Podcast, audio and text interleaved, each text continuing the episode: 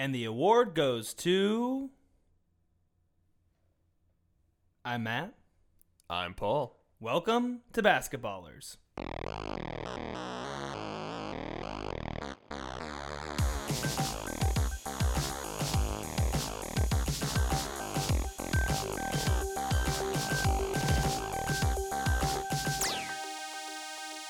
It's award season. All those terrible award shows that no one gives a shit about.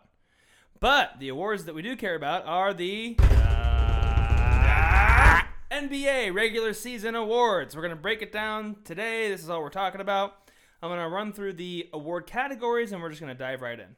So, MVP, most valuable player, coach of the year, defensive player of the year, sixth man of the year, and the most improved player. We will start in backwards order. So we're going to start with Most improved player of the year. And just to be clear to people, this isn't some sort of backhanded compliment like, "Oh, this player sucked last year and now they're okay." This is like someone who generally takes a step from being pretty good to really good. So it's it's a recognition of taking a, a leap into the next level, not being like, "Wow, they really sucked last year." The other caveat to this is there are some years where a player had a terrible injury and were maybe out for like 18 months or so, came back and had a really good season. That does happen yeah. sometimes. So so this is this is certainly a feel good award, not some sort of backhanded compliment. Absolutely. Because sometimes improvement categories are like, wow, they were terrible. So, anyway, the candidates for most improved player Christian Wood of the Houston Rockets, Jerami Grant of the Detroit Pistons, Chris Boucher of the Toronto or Tampa Bay Raptors, Collin Sexton of the Cleveland Cavaliers, and Julius Randle of the New York Knicks. So there are a, few players in this conversation that definitely have a shot. A couple we just wanted to put in there to shout out. So like Collin Sexton with the Cavs doesn't have a realistic shot at getting it just because the Cavs suck, but Yo. But he's Collin Sexton is really good. he's made an improvement from last season. Absolutely. Um, another that probably will not get it, I would assume, would be Chris Boucher with the Raptors. Yeah, kind kind of like Collin Sexton again. He's taken a a step forward. It hasn't been any any sort of like leap, but it's been a step in the right direction. So, shout out to them. They're So- making improvements. Right. But basically, the three that I think are in the conversation. Uh, so Jerami Grant with the Detroit Pistons. Now the Pistons are terrible this year, but the leap Jerami Grant has made from last year with the Denver Nuggets, being more of a role player, to the star player of the Pistons, and being able to consistently show that he can be the guy, at least on a team. Yeah. Um, Oh, for sure. it, it definitely, and, and he's showing himself to be a really good two way player as well. Um, he plays really good defense, and he's obviously got a nice offensive game as well. So he's shown to be to take one of the biggest leaps this year. And kind of ironically, so Christian Wood left Detroit as a free agent. Jerami Grant went to Detroit as a free agent, and they're both big men. I mean, Jerami Grant's a, a four, so Three, power four, forward, yeah. Where Chr- Christian Wood's a four five. Yep. So Wood's bigger, but still not terribly like dissimilar players because they can both play on the perimeter. They can both kind of play down low a little bit. It's just kind of interesting that one left Detroit and one went to Detroit, and they're both in the conversation for most. yeah, and improved. Christian Woods had a great year in Houston, but again, a team that sucks. Yeah, Um, and that's Jerami Grant's in Detroit Right. too. So the player that I would personally pick if I had a vote for most improved player would be Julius Randle of the New York Knicks. Now, fuck the Knicks in so many ways, but Julius Randle's been around for I think seven or eight years now in the league. He's been in the league for a little while. Yes, Started in LA. Uh, his in, his career got derailed really early because he had a very bad injury his rookie season, which took him out for quite a long time. Yep. Um, he's bounced around, showed flashes of being a good player, but was never able to really consistently put it together. Yeah, he, he's always had some, like, just kind of some mental blocks holding him back, honestly. He would just dribble with his head down, go into the lane, bang into some bodies, and try to draw a foul. And people just got wise to it, and it's just stopped working. But he's kind of reinvented himself this year. I'm gonna have a hot take right now. Okay. I believe that if the New York Knicks were a top four seed in the East this year, which they're not. They're they're going to be a play-in team most likely, so they'll be a seven through ten seed, which is a marked improvement from years past. Absolutely. If they were a top four seed, I think we would be seriously talking about Julius Randle and MVP. Honestly, There he has been that good. Julius some- Randle has been on fire. because he he has been carrying that team.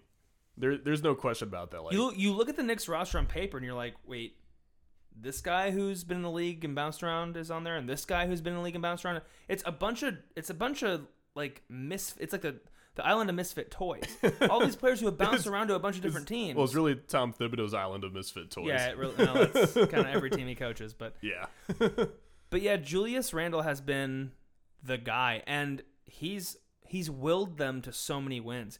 His ability to close out games is huge. Well, and he just added an outside shot. Like he's always had a jumper, but it just hasn't been reliable. It was one of those shots where if you're a defense and the shot that you force the opponent to take was a Julius Randle mid range, you're like, sweet, we won that defensive possession. And now he hits threes, and you're like, fuck. Now we got to guard him out there. Yeah. Yeah, no, he's he's improved his game in a lot of different ways too, and he can, I mean, dribble around and he's making assists. Like he used to never pass the ball. He's like I said, he just barrel into the lane, just eyes down and throw up a shot. Now he's driving around, setting up teammates, making assists, taking open shots. He's a completely different player. Yeah, it's So that's why I think he's most improved because he's he's shown flashes in his career, but like Paul said, has had just some blocks and hasn't been able to put it all together. And it's like he came out this year and was like, "Hello, ladies and gentlemen, my name is Julius Randle. I play basketball for a living. Watch Yeah. me play." yeah. I, I don't know if it's a coaching thing. I don't know if it's an off season thing.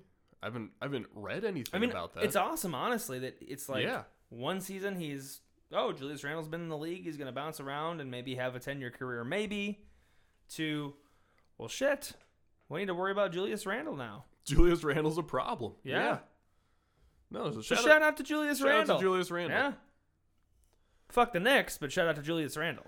Yeah, fuck James Dolan especially. Yeah. All right, let's move on to Sixth man of the year. I couldn't remember what our order was. Okay, I'll I'll do this one. So the uh, nominees for sixth man of the year are Shake Milton from the 76ers. This is really more of a shout out because Yeah. he's not necessarily a serious contender, but Shake Milton's been really good. He was like nobody, and now he's a he's the sixth man for the Sixers. Sixth man for the Sixers. That's That, that is kind of that is kind of tough to say. and they're the best team in the East, arguably. Right. Yeah, I mean, if you're the if you're the best team in your conference and you're the standout six man, you just kind of automatically get added to this award, which he should. You know, we're we were talking about like who's the six man for the Bucks. Well, we don't really know. Who's the six man for the Nets? We don't really know. Who's the six man for the 76ers? Well, Shake Milton. Shake Milton. All Yeah. right, Shake Milton's on here. Uh, the other players I'll go through, then we'll talk about them. Montrezl Harrell of the Los Angeles Lakers, Joe Ingles of the Utah Jazz, and Jordan Clarkson of the Utah Jazz. So the Jazz are leading the Eastern Conference, which is The Western Conference. that's what I meant. They would also be leading the Eastern Conference too. They lead the See, NBA. So I'm not tech. I am technically no, wrong. technically you're right because they are leading the e- whole Eastern Conference in wins. I hate to say it, that's kind Wow. of Paul, but Yeah. they are technically leading the Eastern Conference because Thank thank you, Paul, for No, backing me. no up. one in the Eastern Conference has uh, as many or more wins. But they're leading the Western Conference, and both Jordan Clarkson and Joe Ingles have been very impactful when they're on the floor.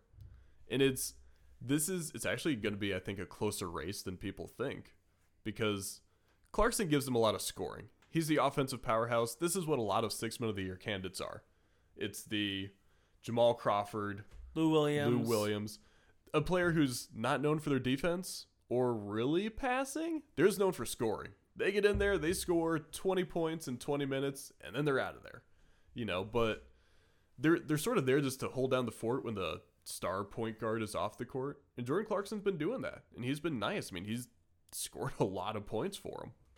And especially a team that's as defensive minded as Utah, he's been necessary and super vital to that team. Yeah, because they have a lot of players who don't create their own shot, and he's been setting them up more too. Like Yeah. he's he's sort of added that dynamic to his game. And I hate to do this, but I kind of have to give a shout out to Jordan Clarkson because he's been really sloppy up to this point in his career. and has made a lot of mistakes and has been kind of one of those just chuck 'em sh- sloppy players. Shit, should we have added Jordan Clarkson to the most improved player? Yeah, maybe too. Maybe. Yeah, he could get both. Now that we're talking about this. Um, be, honestly, I would compare him like previously to more of like a like a Nick Young in previous years. Okay. Okay. And now he's more like a Lou Williams, Jamal Crawford type player. Yeah. Which are, I mean, if you're those players, you're really good. Yeah, ab- So- absolutely. Like you have a place in the league, and it's it's one of those things where it can be a little tough to swallow that sometimes if you're the sixth man because it's you're basically accepting you have some limitations. You know, you're you're a firefighter, so to speak. But he's a sixth man who every team in the league when they play are like, is Jordan Clarkson going to score 40 on us tonight? Because he could. Right. He's he's one of the few players like your Jamal Crawfords in the past and like your Lou Williams that is he going to score 30, 40, 50? And Yep, Jamal and- Crawford put up some 50 pointers in his career. And the luxury too is if, let's say, a Donovan Mitchell gets hurt, Right. and you want to slide, you know, a Jordan Clarkson or a Joe Ingles, since they have the luxury of two of these candidates into that starting role, you don't really lose as much as other teams where it's like, well, we lost our shooting guard, and now we're just doomed. And I would say that the Utah Jazz have I mean, so we can talk about Ingles for a second. Joe Ingles is just he's he's their primary ball handler off the bench. Um, he guides the offense. I love me some Joe Ingles. He's Yeah. He's slow mo without being quite as slow as slow mo. Yeah. Kyle Anderson is Kyle, Kyle, Uh, shout out to Kyle Anderson. Joe Joe Ingles handles the ball. He's a smart player, plays good defense, He's and a spot up three point shooter. he is one of the most efficient shooters in the league. Based on advanced stats, his effective Yeah. field goal percentage is like top five, I think. in true shooting too. Yeah, he and Joe Harris of the Nets are like the two really good shooting white guys this year, basically. Where, where's that award in this award show? Their award is that they're white. There you go. Congratulations. Uh, so yeah, I mean, it's.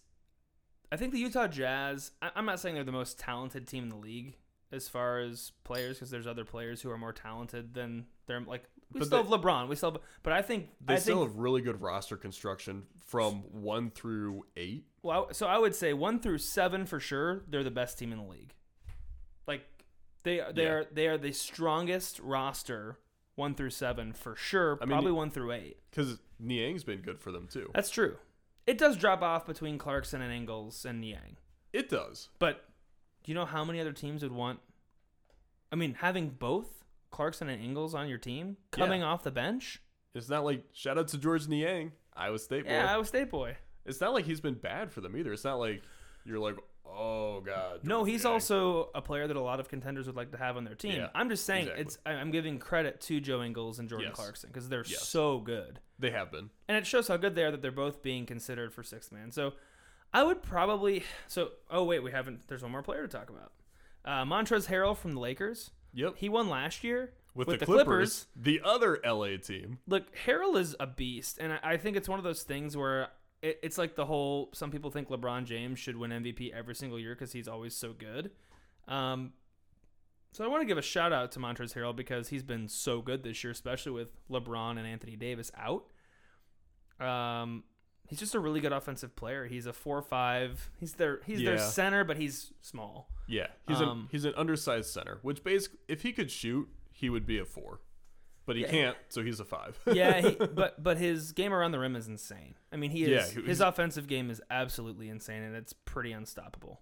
and a lot of honestly, a lot of it's hustle. Yeah. Like he just out hustles everyone, which is kind of crazy to say about NBA players, but his motor is just it's cranked up to like 110 percent, which is part of why he's he's a six man because that that sort of spark is better in short bursts. Right? You Absolutely. can't, you can't burn at 110 percent for 35, 40 minutes a night. But twenty minutes a night, absolutely. It's a great spark Do it. right there. Yeah.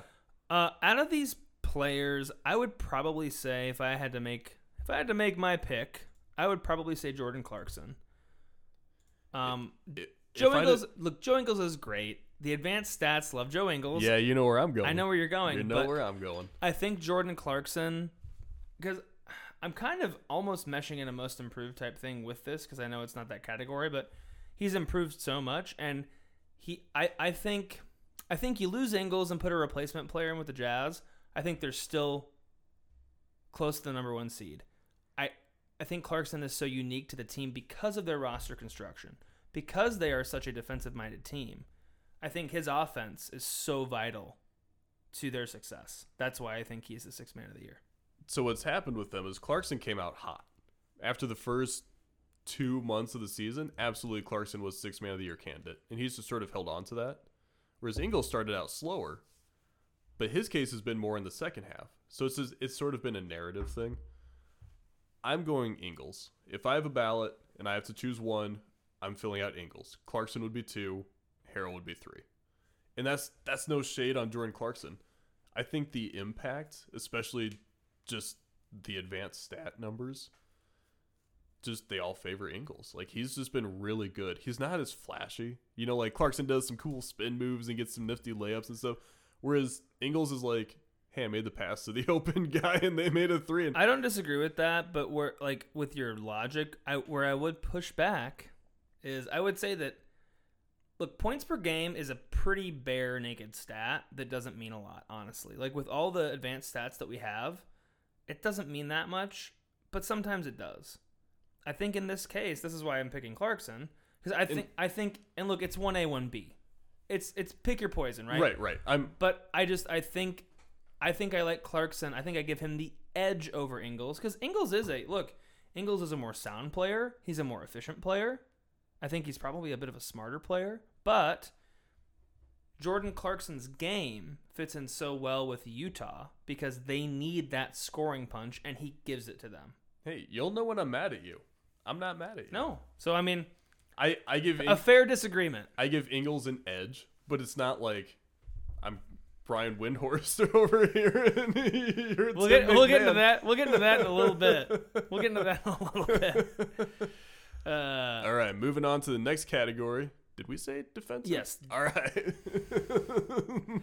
we should have ranked this defensive player of the year.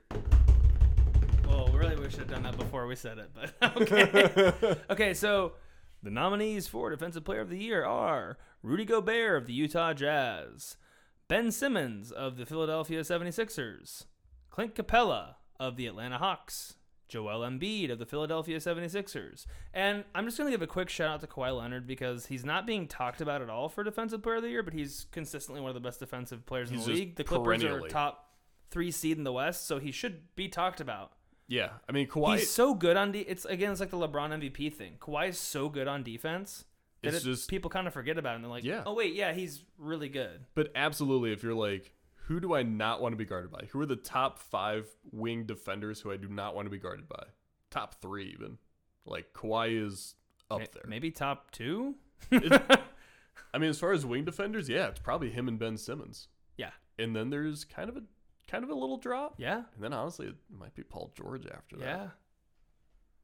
So Clippers might be scary, but whatever, whatever. So shout out to him, but um, we're gonna talk about some three players in the East and one in the West. So look, Rudy Gobert is probably gonna get it. I would think. I would think so too, just partly because, like we said, the Utah Jazz have the best record in the league, and a lot of times that's what counts for awards. Well, and they're also one of the best defenses in the league, and he anchors it. We've Yep. talked about him before on the show, so we don't need to go into super detail. But Rudy Gobert's impact is so great on the defensive end. He basically players don't want to go into the paint because he's such a dominant force, yes. and that impacts a ton. Yep. And defensive player of the year isn't as stat heavy. A lot of it is just sort of watching the game and noticing what's happening. So it is, this is a little more of a feel category. It's tougher to argue one way or the other. Another player that's similar to Gobert would be Joel Embiid with the Philadelphia 76ers. Yep. The big knock on him, and we'll t- this is a foreshadowing to a different category that he is Oh, in, Yeah. is availability, like Paul talks about. Availability, Is a skill. Absolutely. So he's been injured a lot this year. But uh, Joel Embiid is one of the best big men defenders. Again, he, I mean, you go into the paint with Joel Embiid, he's a shot blocker, he's a dominant force down low. I, I don't Oh, really yeah. know what else to say, but he's one of the better Oh yeah. defenders. Probably as far as centers go, it'd be, I don't really know what order, but it'd be Gobert, Joel Embiid, and then probably Bam from Miami. Be top three defensive centers. Yeah, just as far as intimidation. Yeah. Impact, Yeah. maybe you could say. Yeah. Which again, there is no advanced stat for intimidation, although that'd be kind of cool. I love it. Another player from the 76ers is Ben Simmons. So, where Ben Simmons gets, I think, the nod here, a lot of people think he's going to win it, which he might. There, there has been some media push for it. He's one of the most versatile defenders, if not the most, in the league. He's a 6'10, I'm using air Kinda. quotes, point guard. Yeah, kind of point. he's a point guard. forward. Um, he's they basically took the LeBron prototype and kind of put him exclusively at point guard, which works. Yeah, Um, Ben Simmons, but he can guard every position. he's now a, he he's can't a guard very interesting player. he can't guard bigger fives as well, but he's not ever really asked to because of Joel Embiid, right? But he'll be. I mean, one through four, he's Yeah. guarding the opposite, the opposing team's best player. So that's where I think he gets the the praise or whatever is because he's consistently night in night out, like defending the opposing team's And- best player and doing a good job Yeah, of it too. Yeah, I mean, that's the between him and Embiid, those are two reasons why the 76ers are projected to go far in the playoffs because they'll just shut the other team's likely two best players down. And then Tobias Harris is also a good defender, and by the way. I love he's not Ma- bad. I love Matisse Thybulle. Shout Yeah, out to Matisse yeah, he's really good. he's arguably if he got minutes, he might even be a better defender than Simmons. Hot take. Woohoo! Hot take. burning hot. But dude, Matisse Thybulle is nice. Yeah. No, the whole. Well, we'll talk about Philly more because they're in, I think, the other two categories we have. So, uh, and then look, the other player that I don't think is getting talked about at all, and should. So here's I, I've converted Matt. here's the hot take, and this is my hot take. One of my hot takes for the night. I believe Clint Capela with the Atlanta Hawks should be the defensive player of the year. Matt is an honorary convert to the Atlanta Hawks bandwagon. I mean, you know, That's right. Hit your Wolves, ride. Wolves for life, baby.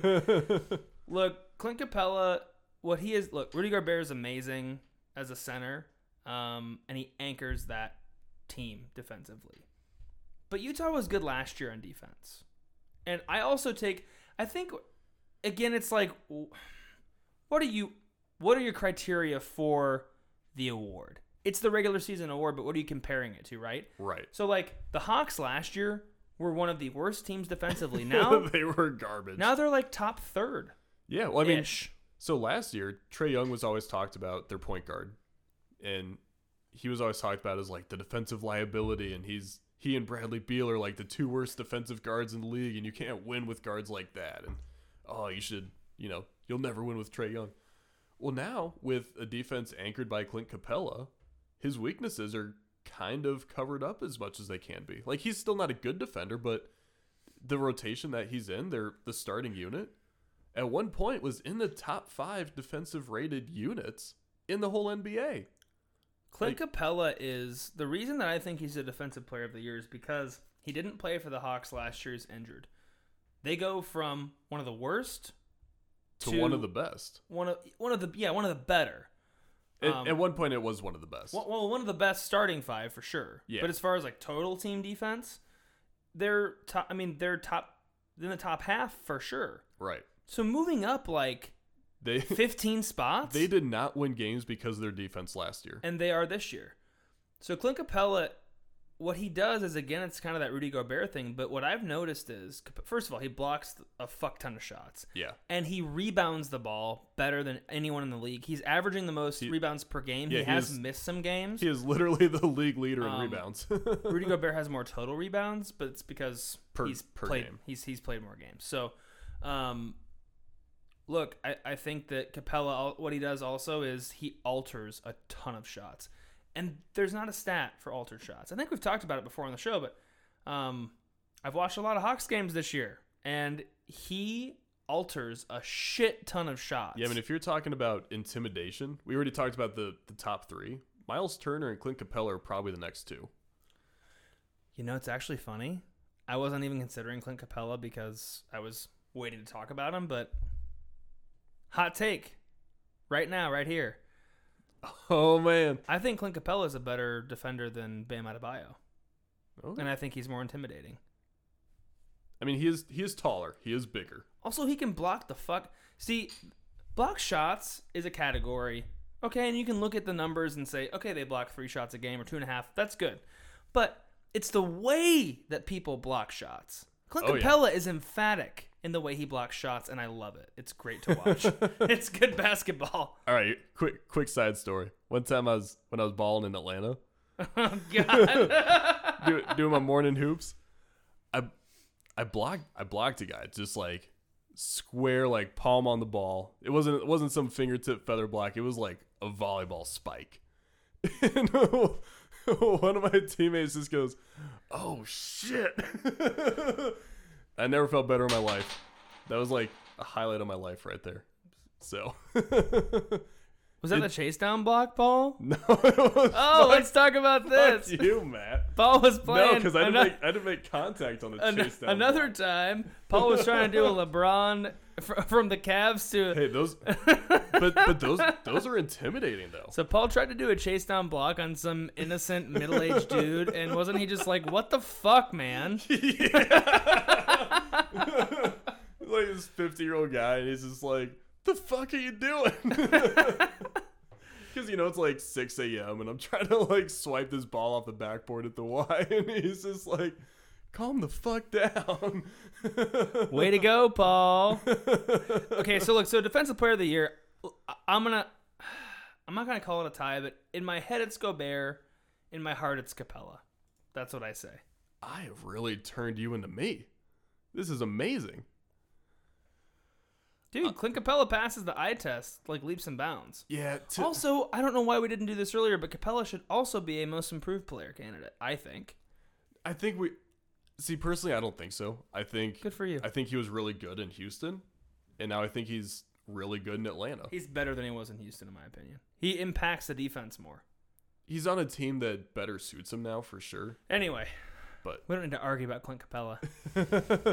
anyway, if if I'm filling out a ballot right now, I'm gonna put Don Gobert also. He's just he's honestly kind of the easy vote. Yeah. That's just what it comes down to. Like I I kind of wanted to put Don Simmons too. I may wake up tomorrow and want Simmons, but Right now, like I think I, I give Gobert the edge because he's just such a dominant presence. I would too. So, Yep.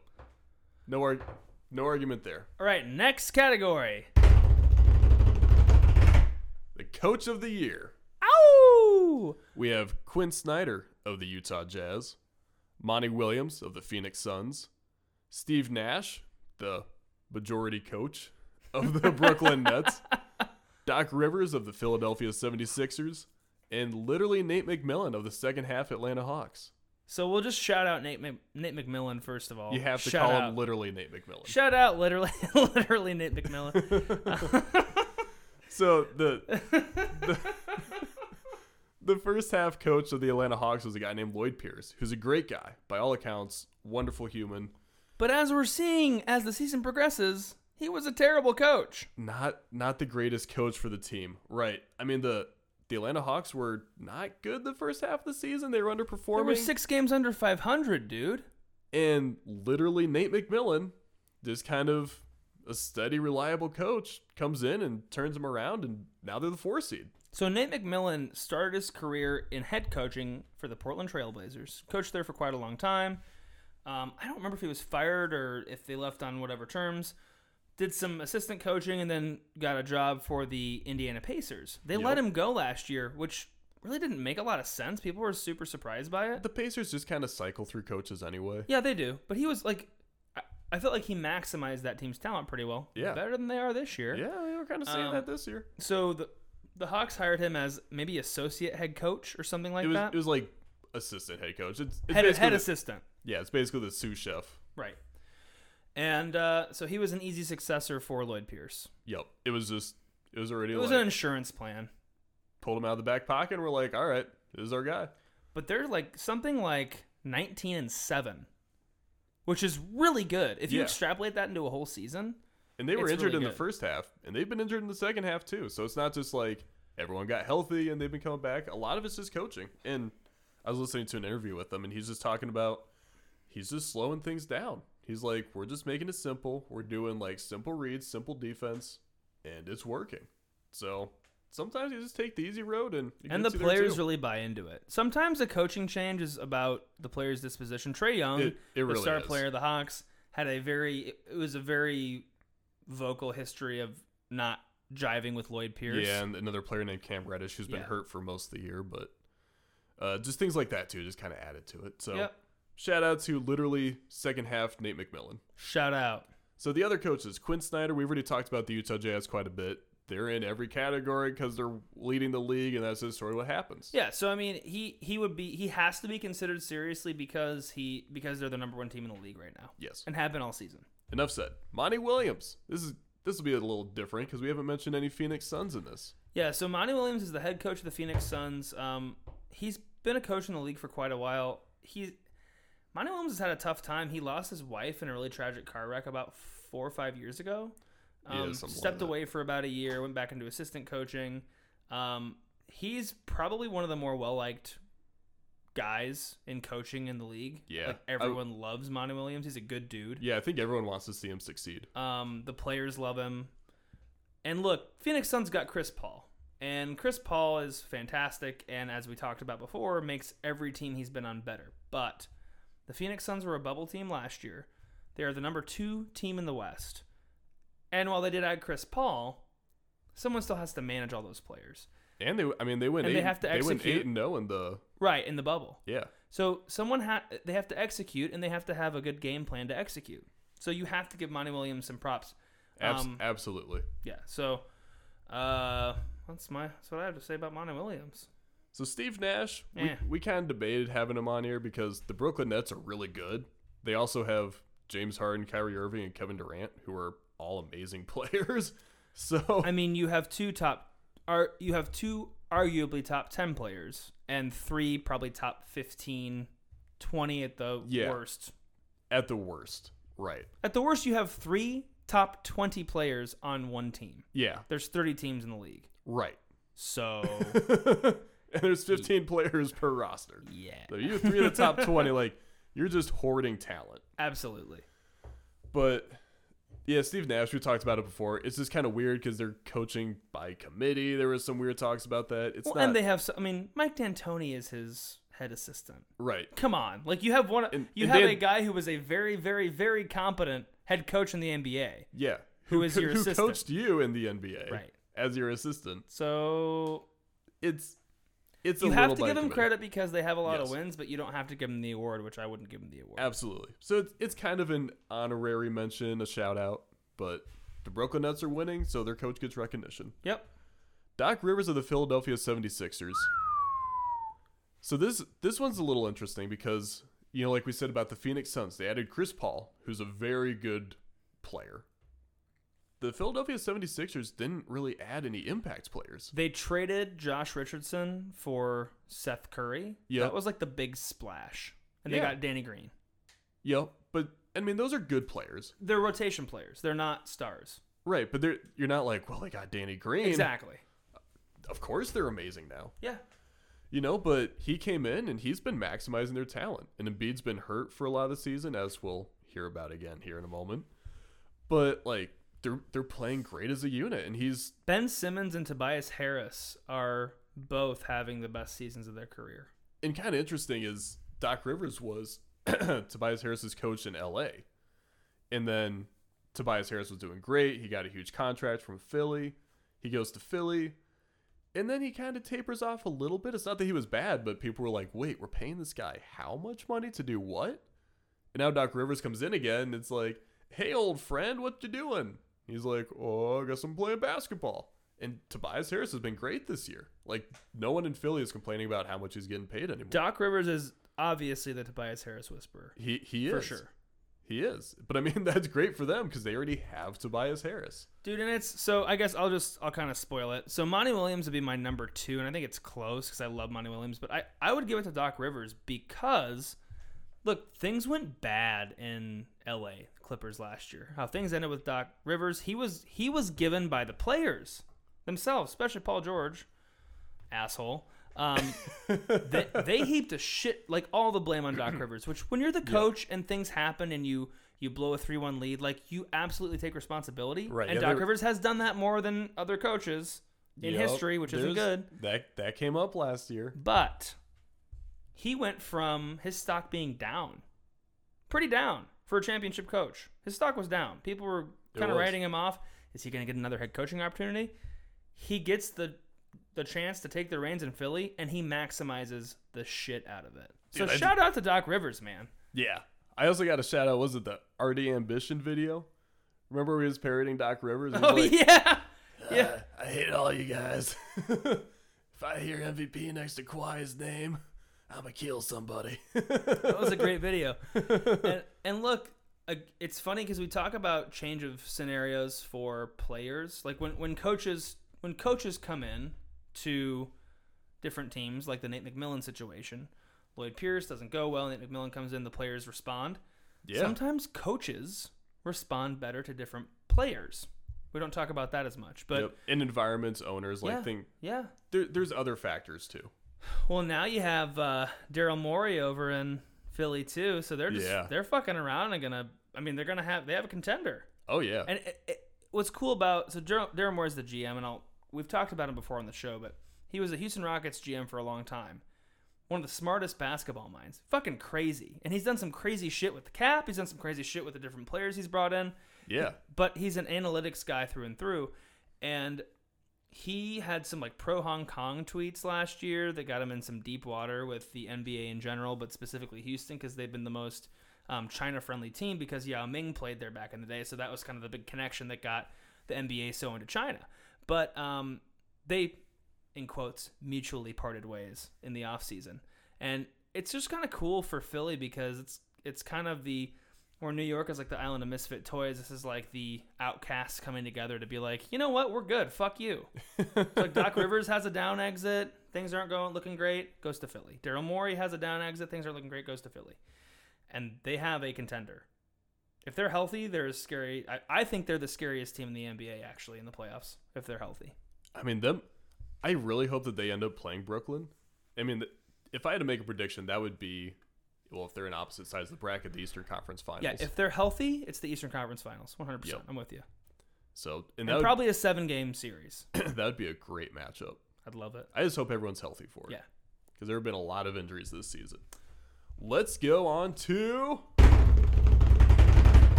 most valuable player. MVP. MVP. So we're just gonna start the list and work our way down. Why don't we just okay? Let's let's start this way. All right, fine. Um, I gave it my best shot. no, you're, you're good. I just it's, it's gonna be kind of crazy. So I want to do this in in three hopefully short parts. First part is this, and it's gonna feed into the second part. So the the way that Paul and I do this is we believe that no matter how good a player has been, if they miss a significant portion of their season due to injury, and there's another player who has been just as good as them and played more games, again, like Paul says, availability is a skill, And this is judging you based on your skills. that player should get it. So it's no no disrespect to any other players, nothing like that, but availability matters. If you have one player who plays 23 games and they just ball the fuck out, and another player who plays 70 games and they are about as good, you have to give it to the player who plays 70 games. Now that's Yes. that's a pretty dramatic illustration. It's not exactly what we have here, but the way that the media is covering the MVP race right now is it's basically a two horse race. Now, LeBron James has been injured for a significant amount of the season, and he was probably odds on favorite earlier to win just because he was playing so well.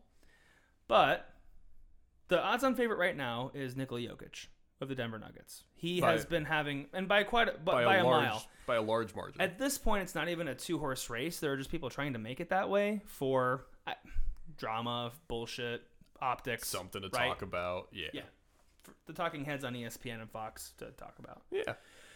But Nikola Jokic has had, he's played pretty much every single game. He's had incredible stats. Denver has been winning at a pretty good clip.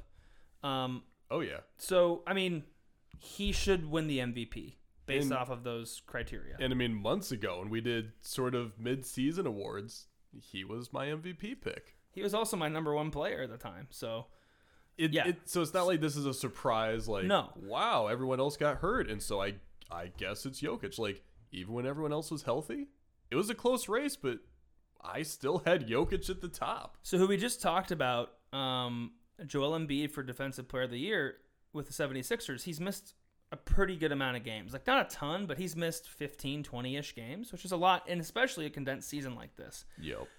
And The the condensed season really impacts injuries. Well, I guess injuries really impact the shortened season. Whatever. Yeah. Whichever way it is. yeah, Because they're playing a lot more back to backs than they would in a regular season. And so a lot of times like Joel Embiid will sit out the second game of a back to back. Well now your availability is only fifty percent. Sega baby. Have you heard that term? No. Sega baby, second game of a back to back. Sounds like you, I thought you were saying Sega Baby, but No, just really Sega Baby. poorly. It's one of my most favorite ac- acronyms in the NBA. Look it up, Sega baby. Sort of advanced stat madness S is E this? S E G A B A B A. I love it. I've waited already. this long to say it. I love it already. You've been holding out on me, man. Ah. But I mean, but that does impact you. Like even if you play every minute of game one, which nobody does, then you're only playing fifty percent of your team's available minutes. That's the equivalent of being a twenty, what four minute a night player. right. Which you expect starters to do more than that. Like now you're in six man of the year territory for every. So it just it matters, and Jokic has been there, and he's been really, really good. And look, Joel Embiid has been really, really good. Talent wise, it's they're the same basically. I mean, they're not the same player; they're very different players, but they're equal in talent. They've had equally impressive stats this Yep. season, but the big difference is availability and playing time. And so, on that note, LeBron, and we had the talk earlier when we did our midseason awards that, like, is LeBron the best player in the world? Yes. Should he get MVP because of that? We kind of debated that. But he's been hurt. And so he just won't be MVP anymore. And Now, will he most likely be Finals MVP if he can be healthy in the postseason? Probably, right? Prob- He's- probably. He's going to come back, and everyone's going to be like, "Well, shit, we forgot how good LeBron was. yeah. Why, if, why did we stop talking about LeBron?" if you ask LeBron at the end of the season, if they win the championship and they say, would you rather have the regular season MVP or the finals MVP? Finals MVP all day, every day. Every single time. Because that means you probably won the championship, and that's what really matters. You don't get an award for winning the regular season other than being the one seed. Right. But LeBron, he won't be MVP either because he's just been injured. And it's interesting to me how the conversation has been more pitted around Jokic versus Embiid, and LeBron's Right. not even in that conversation, really. I think it's big man versus big man, West versus East. Like I think it's just that Yeah. kind of like I don't know. Hon- honestly, if, if you were to ask me who who the second player like in my ranked voting would be for MVP, it would be Steph Curry. He's not my second player. Is he your first player? Oh, let's hear the hotness. So I have a hot take. Hot. My it's pretty flaming hot. Look, Nikola Jokic will win MVP. I would put money on it, and Yep. he will be very deserving of that. Yes. But if I had a vote for MVP, it would be for Steph Curry. Here's why. We've Paul has talked about the stat VORP, value over replacement player. Vorp. When you say talk it. about a replacement player, it is a, an av- the average NBA player. So, let's say for the Denver Nuggets, Jamal Murray, who just got injured, uh, is out with a torn ACL. yeah. Bad. Um, Shout out Jamal Murray. Shout out Jamal Murray. So let let's say that Jamal Murray is healthy for this exercise. You take Nikola Jokic and put a replacement player center. Let's just put was it Mason Plumlee back in there Well, I was saying Zubac. or Zubac? So, um, Ivan Ivancha. How do you say? Ivanka? Ivanka is his name? I was gonna say that too, but that sounds wrong. It's like Ivanka. Anyway, um, Ivaka maybe. Ivanka. Yeah. So anyway, Zubac, the the center whose last name is Zubac for the Los Angeles Clippers, he's a he's a he's good, but he's an average center. Yes. Put him with the Nuggets, replace Jokic, right? Um, the Nuggets are still a playoff team, a lower seeded playoff team, probably six through eight, but they still have enough talent, in my estimation, to be a playoff team in the West. Yeah. Especially after the Aaron Gordon trade. Absolutely. So you take Steph Curry and you replace him with a, and I use George Hill. No, res, no disrespect to George Hill. I love George. Hill. George Hill. Hill's great, but you put George Hill instead of Steph Curry on the Warriors. I'm not. This isn't trivial, and I'm not saying this for drama purposes because I I love basically the worst team in the league, the Wolves. Shout out to them. the Golden State Warriors without Steph Curry and a replacement player in his stead are the worst team in the league They are easily the worst team in the league. They're they're worse than the Rockets. because Draymond Green has not been that good this year. No, and Klay Thompson's been hurt. I mean, it's Yeah, just it's Klay been a Thompson hasn't season. played a lick, and frankly, they have the worst role players they've ever had. I mean, Andrew Wiggins, who I know well as a player because he played for the Wolves, Uh-huh. he, he makes a lot of mistakes. Yeah. So does Kelly Oubre. What? Kevon Looney's gonna do stuff? No. James James, Wiseman? Wiseman? It's been bad. It's- Kent Bazemore is every once in a while okay, but he makes a lot of mistakes as well. Also, Yeah. fuck Kent Bazemore because Yeah, he made a lot of mistakes, like not wanting a vaccine. yeah, fuck off, Kent Bazemore. Um, Bad shots on and off the court. That's the thing. They have they have several players who are bad shot takers, Yeah. which is not like the Warriors at all. They're used to having these like I mean, the Warriors of the past are calculated, cold and calculated. They take good shots. They run a really like tight offense. They don't turn over the ball a ton. They're like a really disciplined team. And now it's like a bunch of fucking shot takers, one on one ISO bullshit.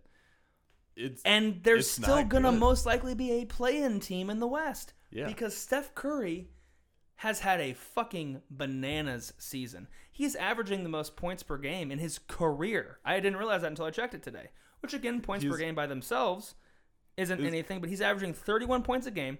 He's chucking up 12 threes a game and making 42%, which is very good. and honestly, he's already a living legend. But like, if you can watch a Warriors game, watch a Warriors game or watch the highlights. I mean, you'll see like, oh, Steph Curry is 44 points. Just watch that because it's incredible. Like this, the stuff he's doing is, it is definitely MVP caliber material. And look, where Jokic will get the edges because his his his advanced stats are so good, um, and he's never played this well in his career, right? So he's like taking a step up, and um, a lot of respect to Jokic. But you also got to give look. Steph Curry played hardly any games last year because injury. He's come out this year hot, hot, hot, hot, hot, hot, And, hot. and the problem with MVP is a lot of it is team success. Yeah, and, and they suck. But again, where I look at it is team success. Like, so what a lot of people do is compare team success to team success. I'm comparing what would happen if Steph Curry was not on that team, I and it's bad. yeah, no, I I do really like that take. So look, Which rewind the tape. My preseason dark horse MVP was was, Steph Curry. Yeah, but some. So I look at that. I look at that. What was a hot take? Kind of. It Yeah. wasn't. It wasn't even super hot at the time. What more would he have to do to be MVP? Well, that's the problem. Is that that's the flaw, right? Is he couldn't do anymore. He can't do anymore. the team is so bad they would they would have to do more and that's part of the problem with mvp in a way and i'm kind of contradicting what i've what i've said because i i do count is. wins i do count that kind of stuff but it's a team sport at the end of the day so right. denver i mean this is an insane scenario switch Jokic and curry i know there's position issues okay Yes. switch Jokic and curry you imagine steph curry on the fucking denver nuggets jesus christ man he would get the MVP vote.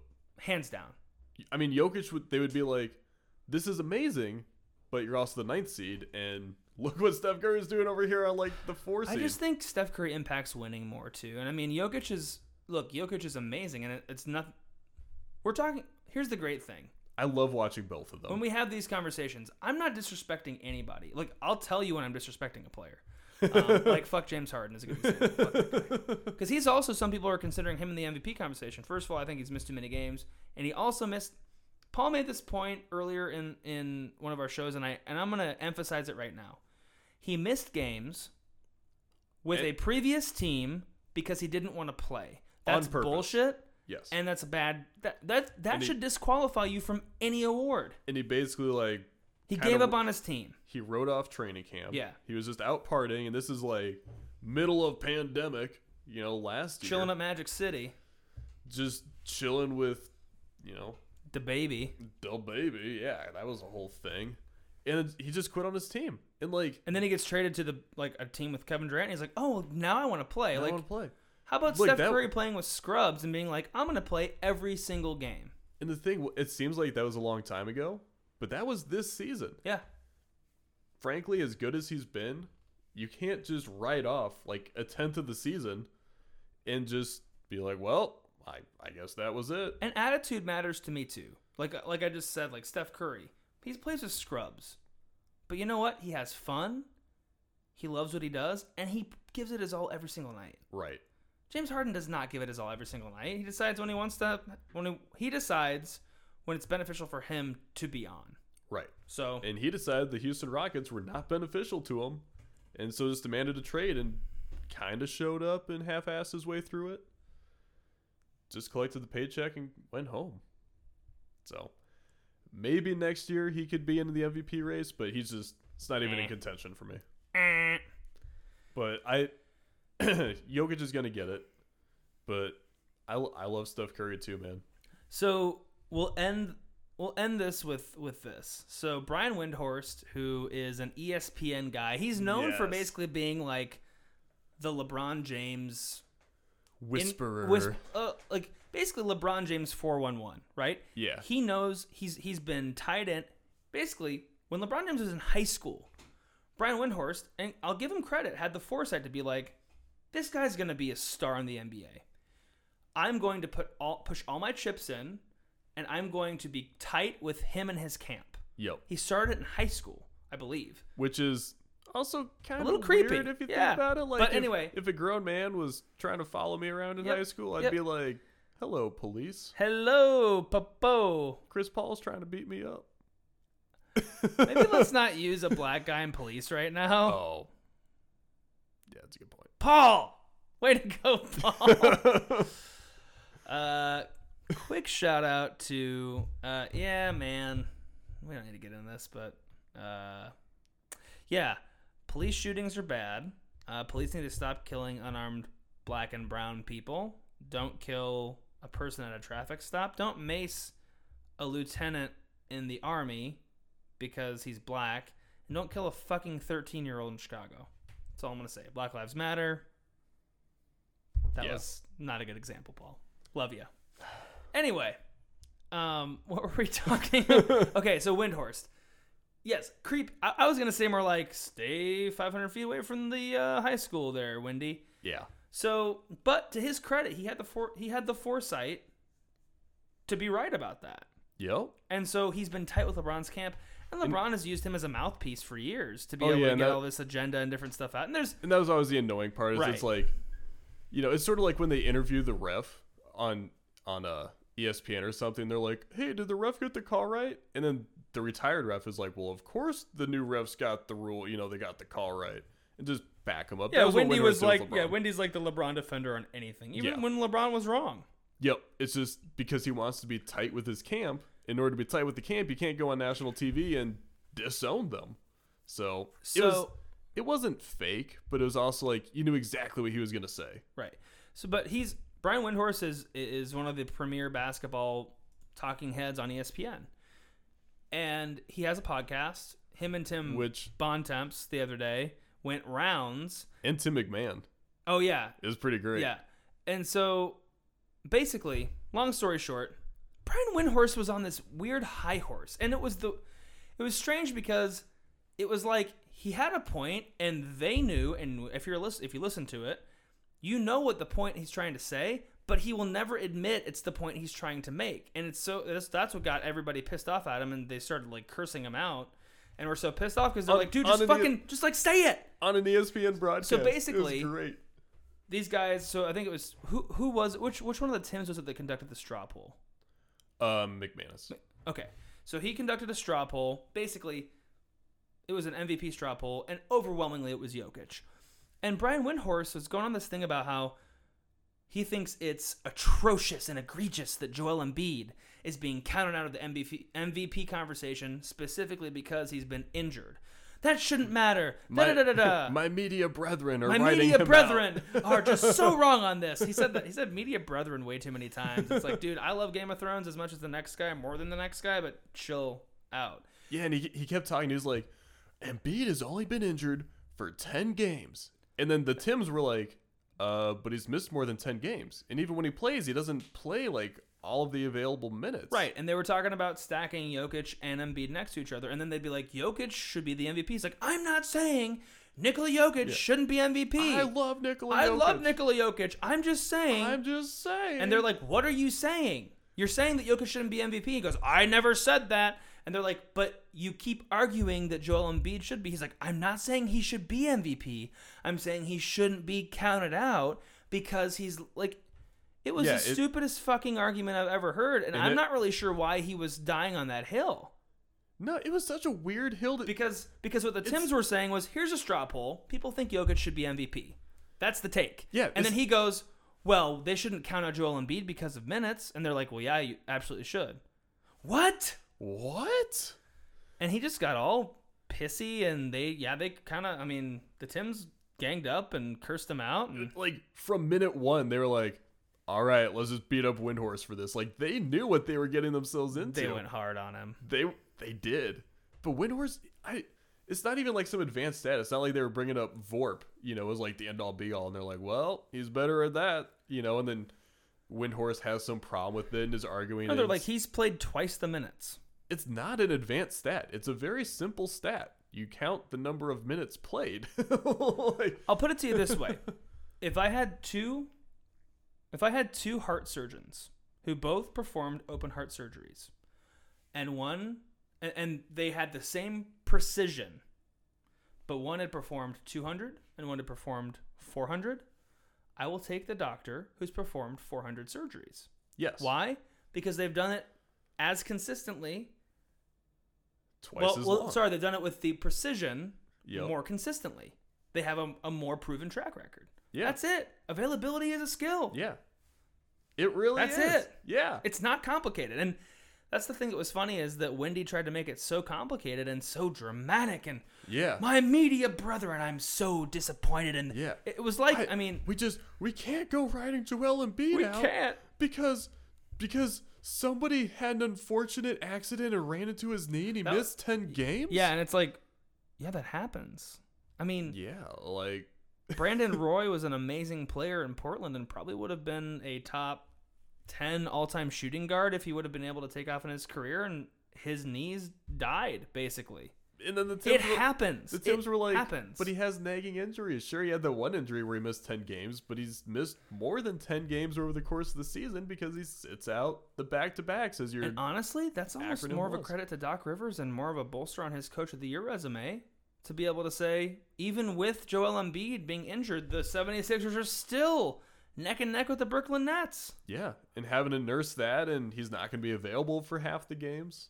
And when he is available, he's not going to be playing 40 minutes. He's going to be playing 30.